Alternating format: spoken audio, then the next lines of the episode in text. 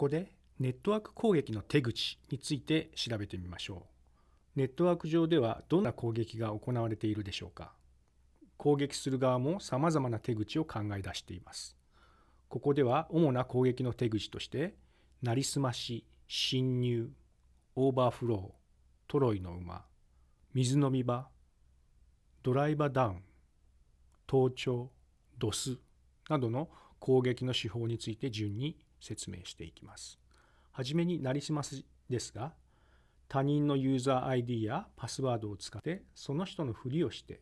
ネットワークにアクセスすることをなりすましと呼びます。なりすましが行われると他人の情報を盗み見たり、ネットワークに攻撃を仕掛けたりして、それが情報を盗まれした人のせいにされます。メールの送信元アドレスや掲示板の投稿者名、ログインパスワードや IP アドレス、Mac アドレスなど様々な情報を利用してなりすましが行われます。次に侵入です。侵入にはいくつかの手口があります。まず他人のユーザー ID やパスワードを何らかの方法で盗み取ってなりすましを行うものがあります。不正なプログラムを利用してユーザー ID やパスワードを解析することもできます。また、セキュリティホールと呼ばれる脆弱性のある部分を利用して侵入されることもあります。侵入者は侵入の痕跡を隠すためにログと呼ばれるコンピューター内部の記録を書き換えてしまうこともあります。次にオーバーフロー攻撃です。コンピューターがプログラムを実行する上でデータをメモリ上に一時的に蓄えておく必要があります。この蓄える領域をバッファと呼びますが、バッファがいっぱいになってしまうと次の処理が行えなくなります。バッファに対して許容量を超えるデータを送りつけ、システムを機能停止にさせてしまうような攻撃をオーバーフロー攻撃とかバッファオーバーフロー攻撃と呼びます。この攻撃でバッファを溢れさせることで攻撃者がプログラムを操作できるようになり悪意のある行動を実行させて管理者の権限を乗っ取るという手口も使われています。トロイの馬、トロイの木馬と呼ばれる、えー、攻撃の手法があります。無害なプログラムとしてコンピューターへ侵入し、ユーザーが仕掛けられた仕を実行するデータが消えてしまうとか、ファイルが外部に流出してしまうとか、他のコンピューターの攻撃などを行ったりすると。そういうプログラムのことをトロイの馬、あるいはトロイの木馬と呼びます。コンピューターウイルスのように、他のファイルへの規制や増殖活動を行うことはありません。水飲み場攻撃と呼ばれるものがあります。これは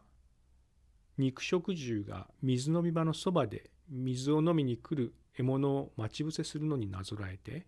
攻撃対象のユーザーがよく利用すると思われるウェブサイトを改ざんしアクセスした利用者にマルウェアと呼ばれる不正なソフトウェアを感染させる攻撃を水飲み場攻撃と呼びます。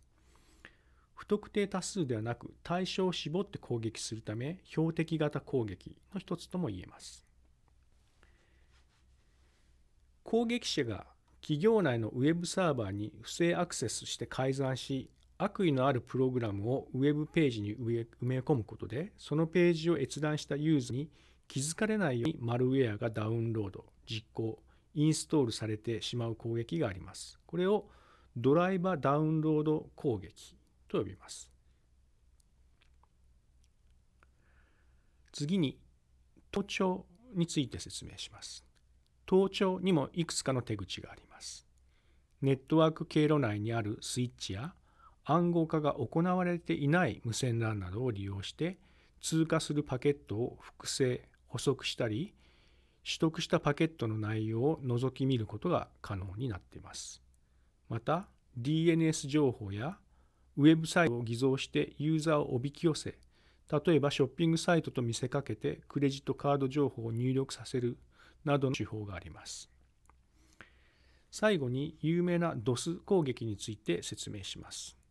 DOS、DOS とは Denial of Service の略称でサービス不能という意味です。意味のない大量なパケットをサーバーやルーターなどに送りつけて処理を妨害し、それらの装置が通常のサービスを利用できなくなるようなにさせる攻撃のことを DOS 攻撃と呼びます。サーバーやルーターは CPU と呼ばれる演算装置でさまざまな計算を集中的に行っていますが、DOS 攻撃に遭うと無意味なパケットを処理しなければならず、CPU は処理能力以上の演算を行わされることになります。また攻撃者が密かに複数のマシンに DOS 攻撃のプログラムを侵入させ攻撃の踏み台として利用することがあります。 DoS 攻撃よりもこう強力でありこれを